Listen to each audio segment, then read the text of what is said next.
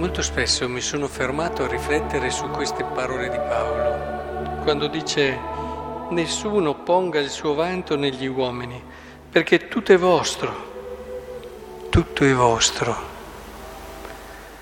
Paolo, Apollo, Cefa, il mondo, la vita, la morte, il presente, il futuro, tutto è vostro.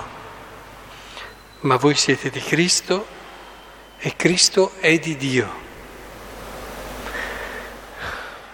E questo mi ha sempre fatto riflettere su che cosa voglia dire possedere qualcosa. Ha appena parlato sopra che la sapienza di questo mondo è molto diversa dalla sapienza di Dio. Nel mondo possedere vuol dire avere delle cose, le usi, le sfrutti, ti rendono la vita più comoda, più piacevole e, e così via ti permettono di svolgere certe attività, e, ma questo è possedere, c'è un concetto di possedere diverso qui, tutto è vostro. E, possedere è cogliere la verità di una cosa e viverla per questa verità. Questo possiede. Uno può avere anche tutto il mondo, ma se non sa il senso, la verità di quello che ha, non possiede queste cose e lo vediamo. Gente che ha tante cose ma non è felice, ma se non sei felice cosa ti serve avere tante cose? Se la cosa che tutti desideriamo di più è la felicità, e L'importante è ciò che ci porta alla felicità. Allora, nel momento in cui tu riesci a cogliere, a conoscere le cose nella loro verità e a viverle, usarle secondo la loro verità, ecco che allora tu con queste cose sarai più felice e le possiedi. E le possiedi perché le hai comprese, le hai capite e le usi nel modo giusto. Quante volte so, i santi, ne ricordiamo uno, Agostino, dicevano, eh, io usavo male delle tue creature, le usavo per me, le usavo eh, per un mio piacere o un mio arrivare orgoglioso, eh, le usavo per tante cose, ma non avevo capito che invece queste creature c'erano perché io potessi arrivare a te. C'erano queste cose perché io potessi arrivare a te e arrivando a te trovassi chi sono, trovassi me stesso, trovassi la verità della mia vita, trovassi in fondo la felicità. Ecco, vorrei che su questo imparassimo alla luce del Vangelo, nella preghiera, fare un'ora d'adorazione su questo tema aiuta tantissimo a vedere quante cose possediamo magari ci ritroviamo estremamente poveri. Oppure al, secondo il mondo siamo molto poveri e invece siamo molto ricchi. Eh, cambiano i criteri. Il lavorare per questo è importantissimo. Penso a due sposi.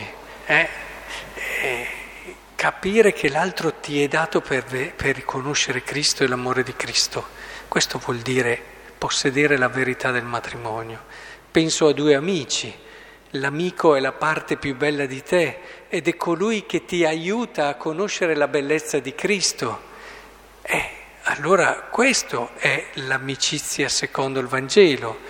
Eh, potete riprendervi il bellissimo trattato sull'amicizia spirituale, no?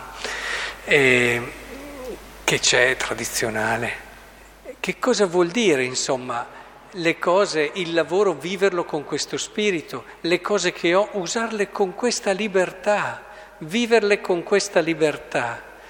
E nel momento in cui ci accorgiamo che ci allontanano dalla nostra verità e da Cristo, via. Oppure eh, si cambia, le si, con molta libertà. Oh, se ti deve... Ricordo ancora una cosa che mi aveva colpito, mi sembrava un po' eccessiva quando ero più giovane, un ragazzo piaceva leggere alcune cose delle storie di Padre Pio e, e c'era questo bambino cieco che era andato là per chiedere la grazia. Padre Pio ha detto, tieni presente però che poi vedendo potresti anche offendere il Signore con la vista. Eh? E questo bambino scelse allora di non avere la vista. E mi sembrava un po' forte come cosa, un po' fine. Eppure riflettendoci, eh, se ci pensiamo, gli occhi sono le finestre che fanno entrare dentro tantissime cose. Se noi teniamo sempre le finestre aperte e la gente passa e ci butta del pattume, la nostra casa, insomma, non è un granché alla fine.